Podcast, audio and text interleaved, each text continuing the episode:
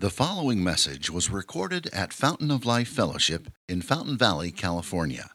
For more information, visit www.folfcrc.com.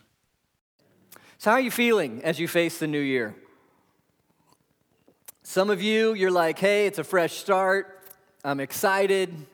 Let's go. Um, how many of you seen dark clouds on the horizon? You're like, I don't know about this next year. I don't know. I don't know what's coming. Um, and New Year's a funny, it's a funny thing for us. I, I, I, guess it's all, all over the world, but especially Americans, we feel like it's a fresh, there's an end, a chapter is ended and there's a fresh start. And so we, we look at the last year, maybe we're thankful, maybe we're like, glad that one's over. Um, we look at the next one, we, we make resolutions. Some of us keep a couple of those. Um, but either way, whatever comes, I always find myself thinking that at the beginning of the year, um, I need courage. Courage to face what's coming. There are going to be some tough things this year. Some of them we can expect, we can see them, we can guess what they are. Others take us completely by surprise. Either way, we'll need courage. We'll need courage to make it. This is what the dictionary says about courage. I'm in love with the idea of courage. I wish I had more. Courage is the ability to do something that frightens one. So, written in the definition of courage is this is going to be tough, right? You don't need courage, as the old saying goes, to go to sushi for lunch. You know, you, you, don't, you don't need courage to go see Star Wars. You, you don't need to do things that are easy. You need courage for things that are difficult. It's the ability to do something that frightens you, it's the strength in the face of pain or grief. That's something in the face of pain or grief, strength. Dictionary also says courage is what makes someone capable of facing extreme danger and difficulty without retreating. It implies not only bravery, but a dauntless spirit, and a dauntless spirit, uh, but the ability to endure in times of adversity. Wow. How many of you need more courage? You want some courage? Me too. And uh, I really think that that's the major theme of what our book is about, Second Corinthians. We're calling our series that we're starting today, Of Good Courage. And as we'll see, we'll go through more of the context later, other sermons, but we'll see that Second Corinthians reads more like an autobiography than any other book. So Paul really shares more of himself, his personal life. And we'll see over and over again how he's writing out of his own suffering and adversity. So, first of all, he has massive pressure just from his job description apostle. Uh, that's a tough one. But not only that, there's a crisis in this church that he's had to deal with. There's crisis in other churches. There's false teachers teaching harmful things to the churches. There's people slandering him, slandering his character. Not only that, in this letter, we get to hear of physical sufferings, um, sufferings from persecution he's endured lashings, being stoned and left for dead, shipwrecked, floating in the ocean for two days, suffering most of us can't imagine. And yet, somehow, as he's riding out of this affliction, he finds courage to keep going, courage to face it. And he wants to share it with God's people, he wants to share it with us. So, that's what I'm hoping for. I hope you'll look for this with me, pray for it with me, that we could find God's courage. So today, sermon number one and from this book is finding God's courage from comfort in affliction. Courage from comfort in affliction. So in this passage today, Paul is going to give us an astounding idea. You've heard it before, but when you think about what it means, it really is kind of shocking. Paul is going to say that Christians um, should praise God in the midst of affliction. What's affliction? Good or bad, easy or hard? Affliction, it's hard. And what should you do in the midst of affliction? Praise God. Praise God. Uh, praise is a, is a, it's a joyful celebration, right, of God's goodness. So, in the midst of affliction, you should praise Him. And wh- why, Paul? Two reasons. Number one, God comforts you in affliction.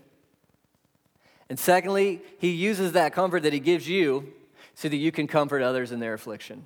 So praise God, right? That's what he's saying. In the middle of affliction, right in the, in the face of it, praise him. Because he comforts you and because he's going to enable you to comfort others in their affliction. That's the idea. Did you get it? Now let's be honest. How many of you, when you're in the midst of your affliction, somebody says, Praise God, you feel like that's like drinking sand? Praise God, right? I'm in the midst of affliction. This is tough. Praise God. Here's some sand, you know? That sounds bitter. Why? Well, when you're in the midst of affliction, what are the thoughts that are going through your mind and your heart? Things like, is God really good to me? Is he really close to me? Does he really love me? Haven't I met, maybe I've messed, there's condemnation sometimes in affliction. Maybe I've messed this up so much and that's why this is going so bad. God's not even very happy with me right now.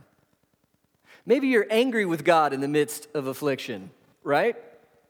So if we're honest, if we're honest, sometimes the very last thing we want to do in the midst of affliction is praise God. And Paul's like, praise God. And you're like, it's amazing, isn't it, how something that's supposed to be an experience can turn into some ugly law some ugly law that we think, I don't even know how to do this. I don't want to do this. To make it worse, it can seem especially bitter that we're told that we suffer so that we can comfort others. I know most of you are probably incredibly loving people and you're like, I'll do anything to comfort somebody else. But maybe there's a few of you who might say, it's not worth it. My affliction so that I could comfort others, it's not worth it. So I don't know. I think as we come to this passage, if we're going to be honest, we kind of come like our hearts are a little skeptical at first. This is too much. Praise God in the midst of affliction. Here's the problem if we're feeling like that, like this is drinking a cup of sand to praise God in the midst of affliction, like, uh, like it just feels bitter to know God's comfort so that we can comfort others, that approach to this passage is kind of like dissecting a frog. Did you ever have to do that in high school? When you, just, when you dissect a frog, you do learn something about its parts, but you also kill the frog. He's not jumping anymore. There's no life to him. And like a dissected frog, this passage is dead unless we're talking about the real experience of comfort the real experience of comfort, to where there's an ease to your feeling of distress. You actually have some peace and strength that you know it's real, it's, it's an experience, it's courage that you can feel right there. You have to, you have to taste it. Um, in this passage, if the comfort is real, real, then the praise will be real. And the sharing of that comfort with others will be real. It won't be a law like, praise God. It'll be an experience. God, I praise you. So here's the point. If you're thinking and feeling, man, I can't praise God in this suffering, or it's not worth it to, to suffer to comfort others, you probably haven't known God's comfort yet. If it, if it tastes bitter to praise God in affliction, you haven't tasted his comfort yet. And so I think that the real important part of this passage, pastorally, for my heart, for your part, for your heart, is how do we actually know that comfort? How does it go from words to courage, to strength? Because if we could taste it, that'll build up that sharing, that'll build up that praise. So here's what we're going to do today. Let's, uh, let's chase down his comfort, okay? Let's have that attitude. Let's seek it out. I want this, God. I want to know it. We're going to look at four parts the scope of the comfort, who it's for, and when. We're going to look at the source of the comfort. Where does the comfort come from? We're going to look at the crisis of comfort. I think that's the most important part. There's a wrestling that has to happen that's in this passage that walks you through the door of tasting that comfort. And then the fourth one will be sharing the comfort. So, scope of the comfort, source of the comfort, crisis of comfort, sharing the comfort. Let's look at the scope first. Uh, hope you follow along with me in the Bible, 964 in the chair Bibles. I want to bring out a couple of words in verse 4. Blessed be God and Father of our Lord Jesus Christ. Verse 3, the Father of mercies, God of all comfort. Verse 4, who comforts us in what? You see it? Some of our affliction. How much? All. All of our affliction. All of our affliction. Same idea rest, in the rest of the verse. So that we may be able to comfort those who are in any affliction. He didn't just say comfort those who have had exact afflictions as you have. Because honestly, none of us have, in a way. All our afflictions are unique, unique to who we, who we are and our experiences and our time. No, so we can comfort those who are in any affliction with the same comfort. God comforts us in all of our affliction so that we can comfort those who are in any affliction. So think about the implications of this.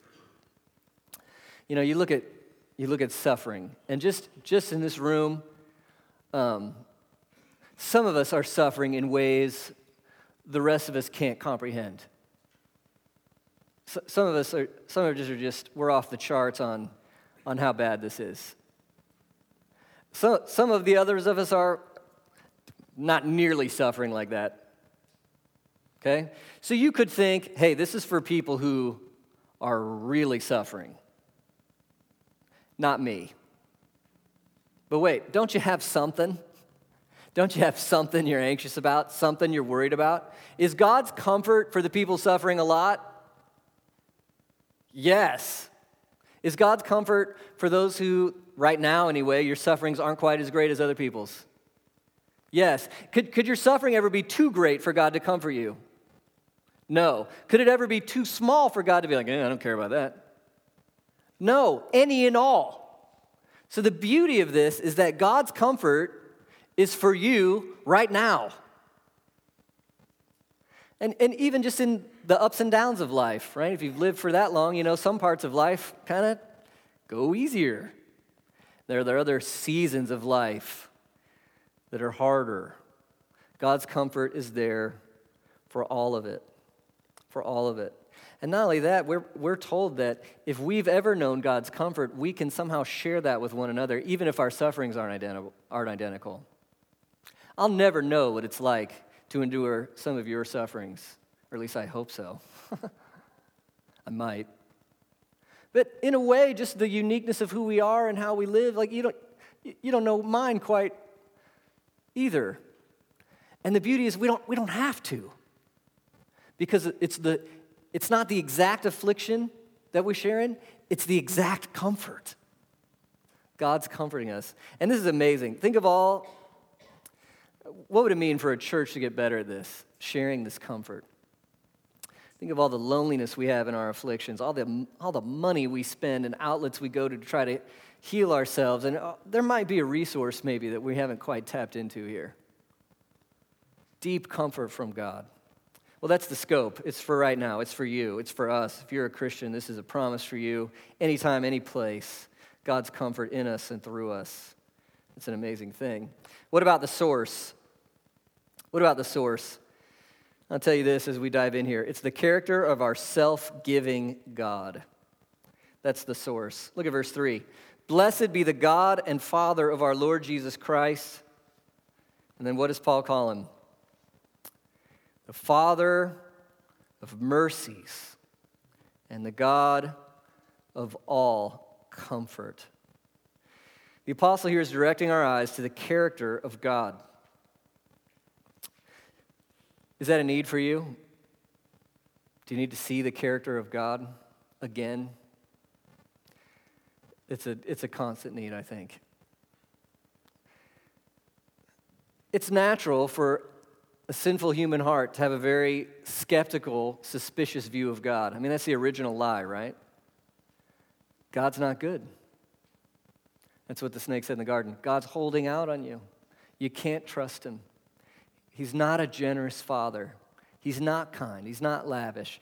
You, a skeptical view, you can't trust him. And, and, and what thoughts come into our hearts and our head in affliction? Those very thoughts.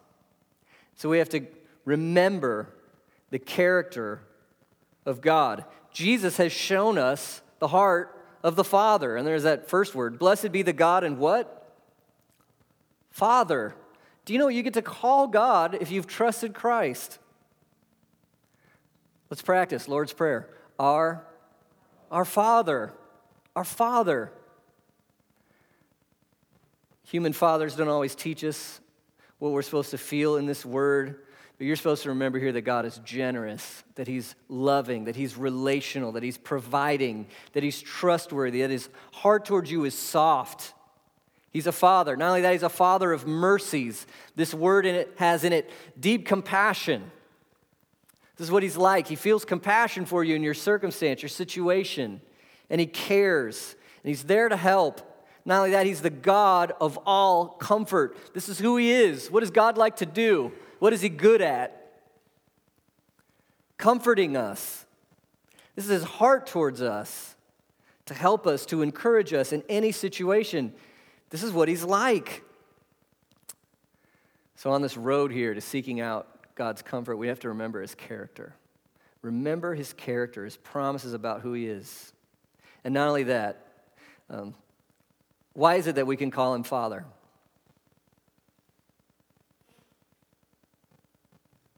There's one reason. He's given us the Son. We're in Christ. He's given us the Son. We are in Christ. God is our Father through the Lord Jesus. He's a self giving God. He's, he's offered His Son, right? And to whom has He offered His Son? You have to be rich, you have to be smart, you have to be good, you have to be religious, you have to be educated, you have to have a clean past, you have to have anything other than Jesus, I need you. It's by grace, right? It's, he's offered him, you have him, a free gift to you. And in Christ, we become God's children. Look at verse 5. This is key to knowing comfort. Knowing that you're in Christ is key to knowing comfort. Look at verse 5. For as we share abundantly in what? Christ's sufferings. So through Christ, we share abundantly in comfort too. Two shares through Christ. You see that? There's, there's nothing in here good that we can have without Christ. And if we have Christ, we have everything in here that's good. The key is do you have Him as a person? It reminds us of just nuts and bolts of salvation. Think of some of the terms you would use to talk about your Christianity if you're a Christian. How about forgiven? Are you forgiven? Yeah. How about uh, made right with God? Okay, adopted. I think this happens sometimes in our minds and our hearts. Do you ever separate the blessings Jesus gives from his person? Maybe in your mind, your heart, your attitude. The blessings from his person. So, is it possible to be forgiven without having Christ? No, it's, it's his death for you that got you. If you have Christ, you are forgiven. He is your forgiveness. What about being right with God? Can you be right with God without Christ? No, if you're right with God, it's because you actually have somebody else's righteousness, right? Through faith. So it's, it's Him that makes you right with God, it's Him that earns your forgiveness. We need to see our salvation as having Jesus in Christ, through Christ. Sharing, God has given us His Son. We have His Son. Have you noticed it? You read the New Testament, how many times are we told you're in Christ? In Christ, in Christ. That's actually the New Testament's word for being a Christian. It became later, we even used Christian. Really, it's better to say in Christ. You have Jesus, you're in Jesus, you have Him as a person. And when you have Him, guess what else you have? Verse 5 his sufferings.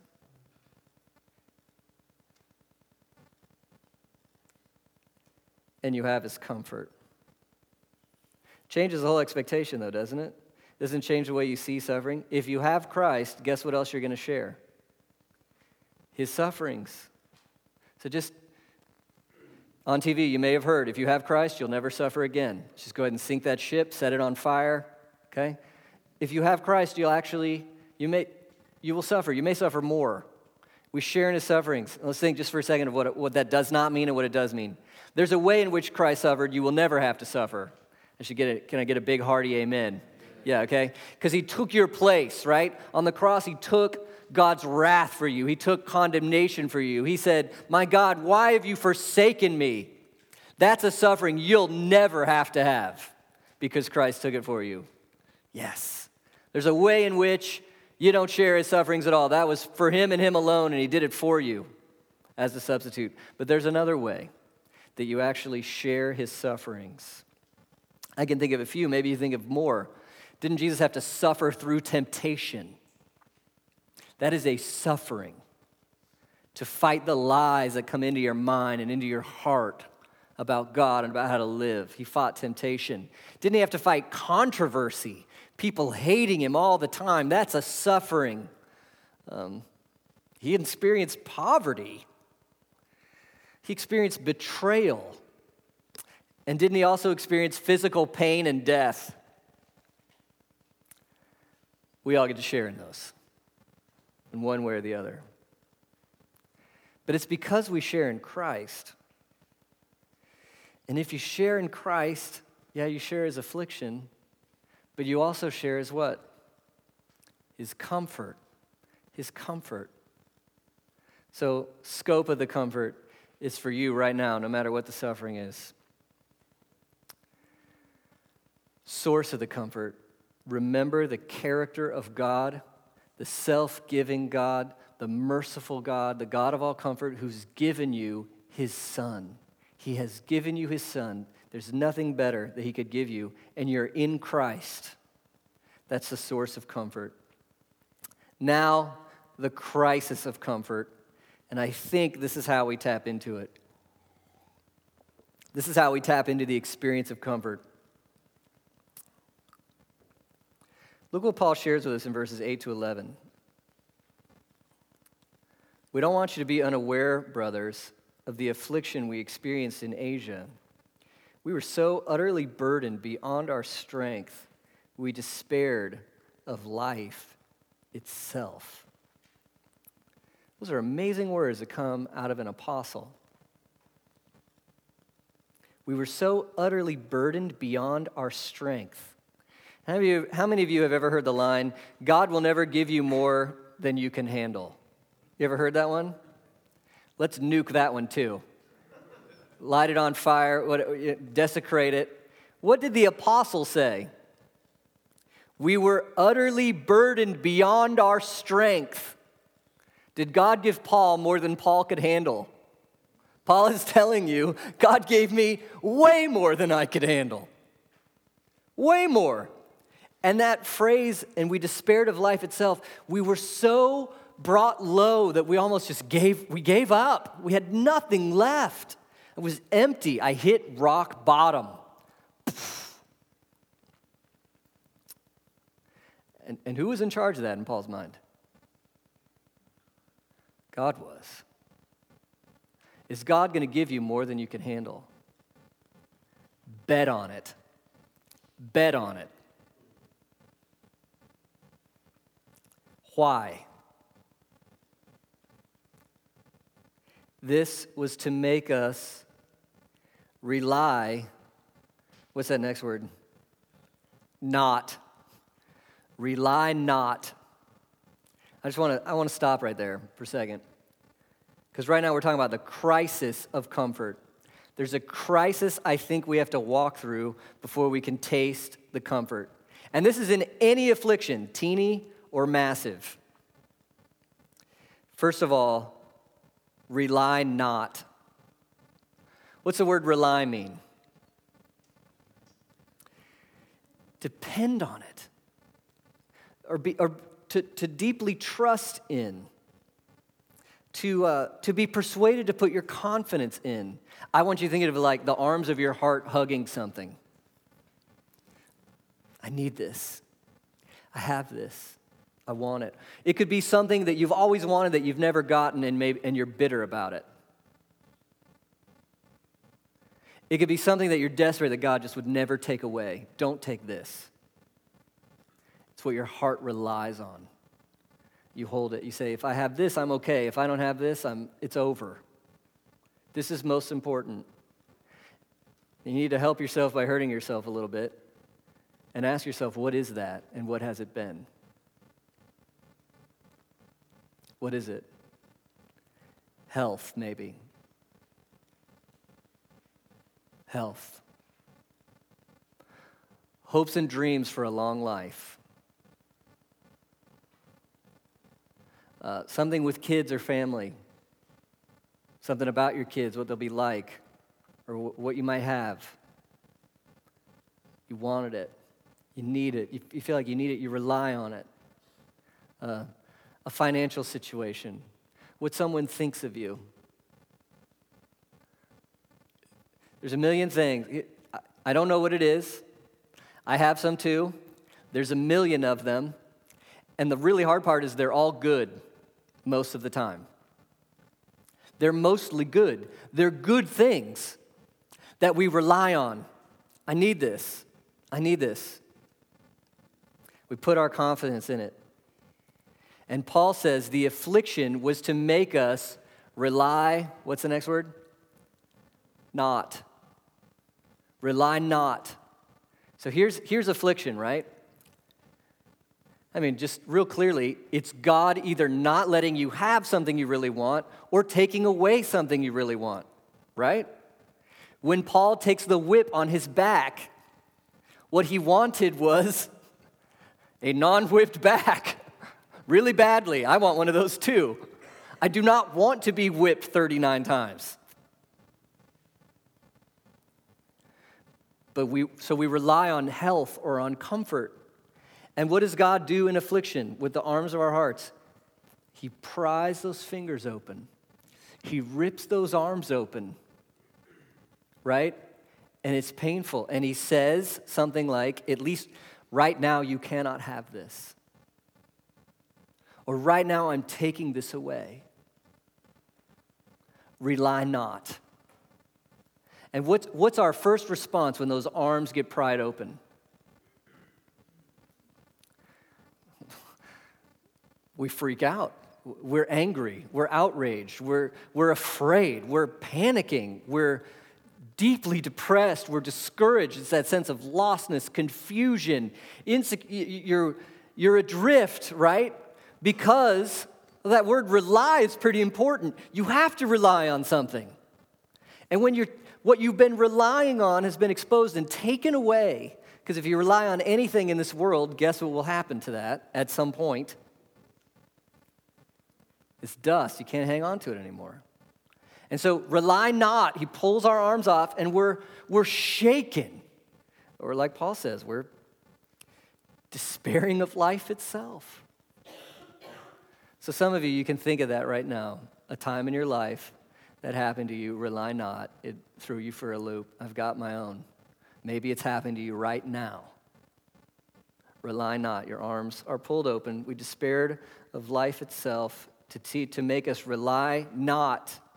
Paul says, rely not on ourselves. So here's the reliance trade. This is the crisis of comfort. It's a reliance trade. First of all, the affliction says, rely not. And we have to drop or demote good things we were hanging on to.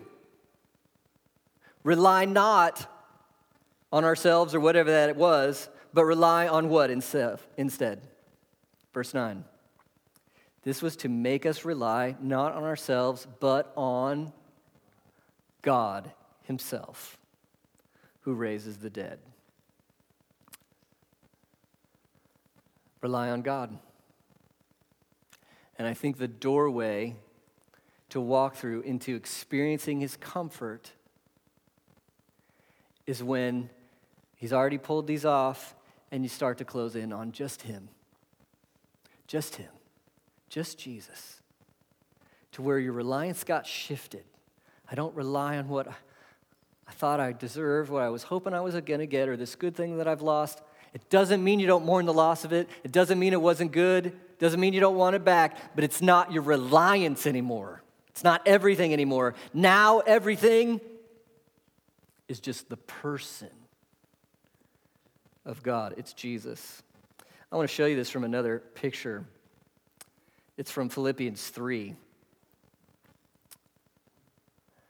And in verse 15 of Philippians 3, Paul says, Let those of us who are mature think this way. Okay? So, what's it mean to be mature?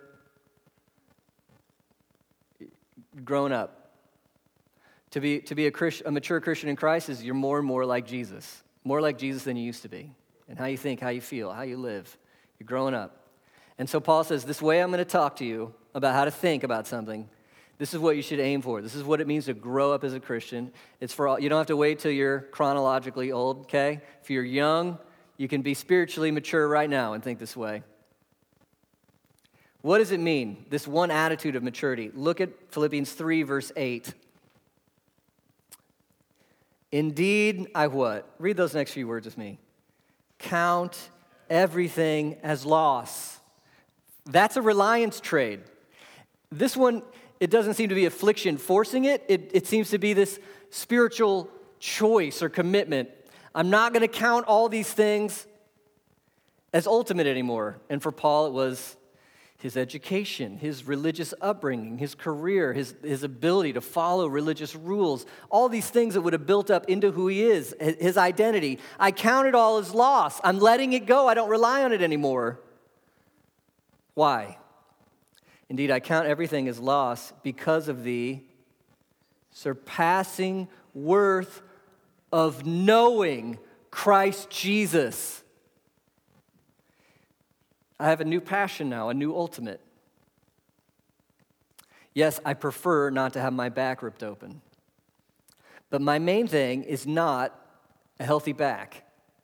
My main thing is knowing Jesus. That's what I want. That's what I want. I count everything as loss because of the surpassing worth of knowing Christ Jesus my Lord.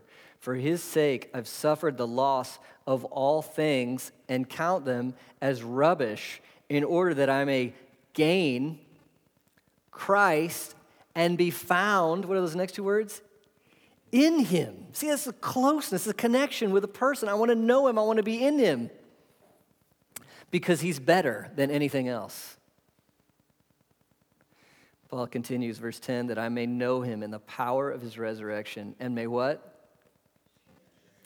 Share his sufferings, becoming like him in his death, that by any means possible I may attain to the resurrection of the dead.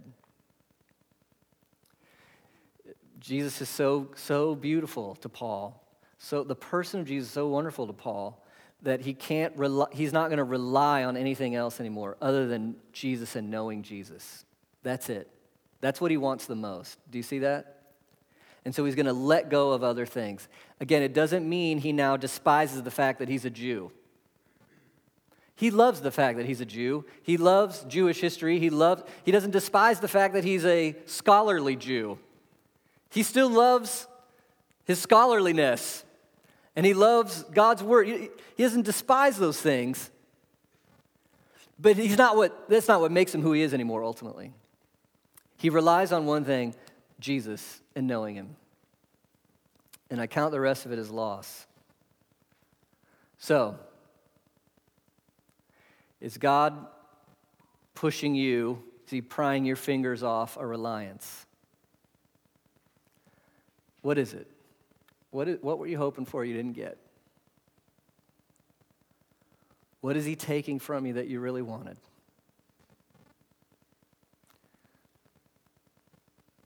Right? The, the pain that comes from that thought. I've got it too.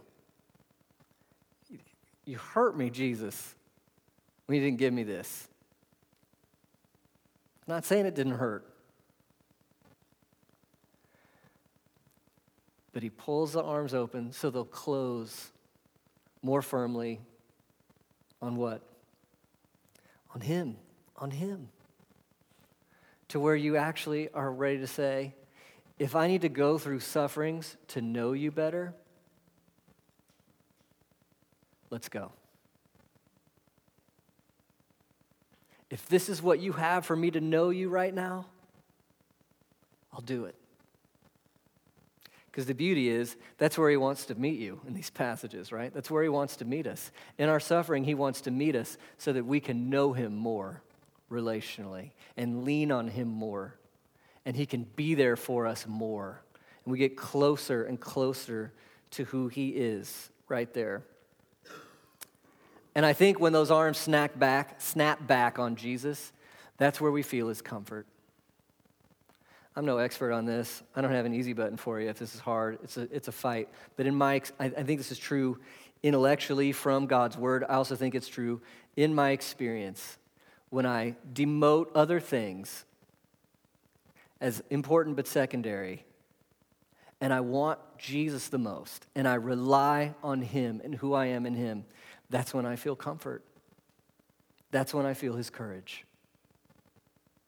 And I want that for each one of, of us as well. You rely on Him. And Jesus, Jesus' words to us sometimes are the, the reason I'm hurting you, or a, a reason, I don't know everything about suffering, a reason I'm stinging you right now is so you'll let go maybe to some things you shouldn't have relied on, and you'll rely on me. That's what I want for you. I think that's what he's saying. And then you just, you can walk through something with the one who's so compassionate for you, the one who's so strong for you, the only one who can bring you the justice you need in the end, the only one that can heal you, the one who not only went through sufferings, but hey, he rose. And that's comfort. So, the scope, scope of comfort, all Christians anywhere, all the time, for any reason. Source, our God, the character of our Father who gives us his Son, the God of all comfort. The crisis, a reliance trade. I'm not going to rely on these things anymore. I'm going to rely on Christ. And then that leads to the sharing. The beautiful sharing. Look at verses 5 to 6. Paul says, We share abundantly in Christ's suffering, so through Christ we share abundantly in comfort too. If, it's a, if we're afflicted, it's for your comfort and salvation. If we are comforted, it's for your comfort, which you experience when you patiently endure the same sufferings that we suffer. Amazing connection between Christ, his afflictions, his comforting, the apostle, his, uh, his afflictions and his comfort, and then the church, our afflictions and our comfort. It's just a flow from Christ right through and to us. But it just reminds us that we share. What do we share? Um, I'm in Christ, I believe, by grace through faith in Jesus and what he's done for me. God's my father. I'm adopted. Okay? The only thing that got me there, it's not my good looks, as you all know, it's Jesus. Who are you? You're in Christ. If you've trusted him, you're in Christ. Just like me. We're in Christ. This room, we are in Christ. What do we share together? We share Christ. We share Him together. That's the sweetness of it. We know Him together. Not only that, what else do we share? We share His sufferings together. And so we walk through them arm in arm. And that's how we comfort one another. We don't say, let's throw this one away. Hey, it's all going to be okay. That's another one to set on fire. We got a couple things to set on fire this morning. Do you like it when everybody tell you that? You're suffering. It's all going to be okay. And you're like, how do you know this? Why are you saying this to me? Why are you giving me these empty promises? It might not be okay. When we're comforting one another, step one, just be quiet and be there, right? I've learned that over the years. Be quiet and be there for a second. For a second. Step two, cry a little bit with them, okay? Step three, wait a while. At some point, though, when we comfort one another, what do we say? You're in Christ. Rely on Christ. Hang on to Christ. Don't make a secondary thing an ultimate thing. Don't rely on health. Don't rely on what you're going to see or what you're going to have. Want them? Sure. Pray for them? Yeah. Pursue them? Great. Go for it. But don't rely on it. Rely on Christ. We have Christ. We'll share the comfort. We'll also share the deliverance. Look at verses 10 to 11. Now, in this case, Paul in Asia thought he was going to die, thought it was all over. What happened? Verse 10. He delivered us from such a deadly peril. We're going to see here that God always delivers. And there's two ways. Sometimes he delivers from. So he delivered Paul from that situation, right? I thought I was going to die. I got saved. I'm still alive. Has God ever delivered you from something? You thought it was over. You thought it was the end, and it turned around. You made it. You survived. You lived. You're okay. He does that all the time. In this room, we've beaten all sorts of diseases and all sorts of, of afflictions, and God's kept us going. He delivers us from. But at least one time, He won't. It's called death. You'll get sick and you won't recover. It won't get better. It'll be the end. And in that case, He'll still deliver. He'll deliver you through. He'll deliver you through. He'll keep your heart relying on Him. And you'll walk through it. We read it this morning in prayer. The Lord is my shepherd. I shall not want. Even though I walk through the valley of the shadow of death, I'll fear no evil. Why? You're with me. I'm in Christ. Then, as we share it, we praise. Look at verse 11. Paul said, You must help us by prayer so that many will give thanks on our behalf for the blessing granted us through the prayers of many. This, I think this is, this is fun. We start out with, Hey, praise God in affliction, and our hearts are like, No. But maybe we find that we're in Christ and that we have Him and we want to rely on Him and we see what He's doing in our lives. We say, Jesus, I'm yours. Whatever you want, help me, save me. And Paul says, Hey, y'all were praying for me while I was nearly dying in Asia. And I made it. I got delivered. And what's everybody who's praying for Paul, what are we all saying after that? There's a uh, family close to my family, um, and the dad and son went motorbiking this last week, and um, the son got lost. He's 12 years old. Couldn't find him from 3 p.m. in the afternoon, all night long, couldn't find him. He's in the desert, alone, can't find him. And you know what the thoughts are racing through everybody's mind. I mean, I don't know him that well. I, was, I had a hard time functioning, doing anything other than praying for him, because it's just too close to home. I got a kid that age. I, I know them. This is too much. So we're begging God, please have mercy on this kid. They find him the next morning at 7:30 a.m. And what does everybody do?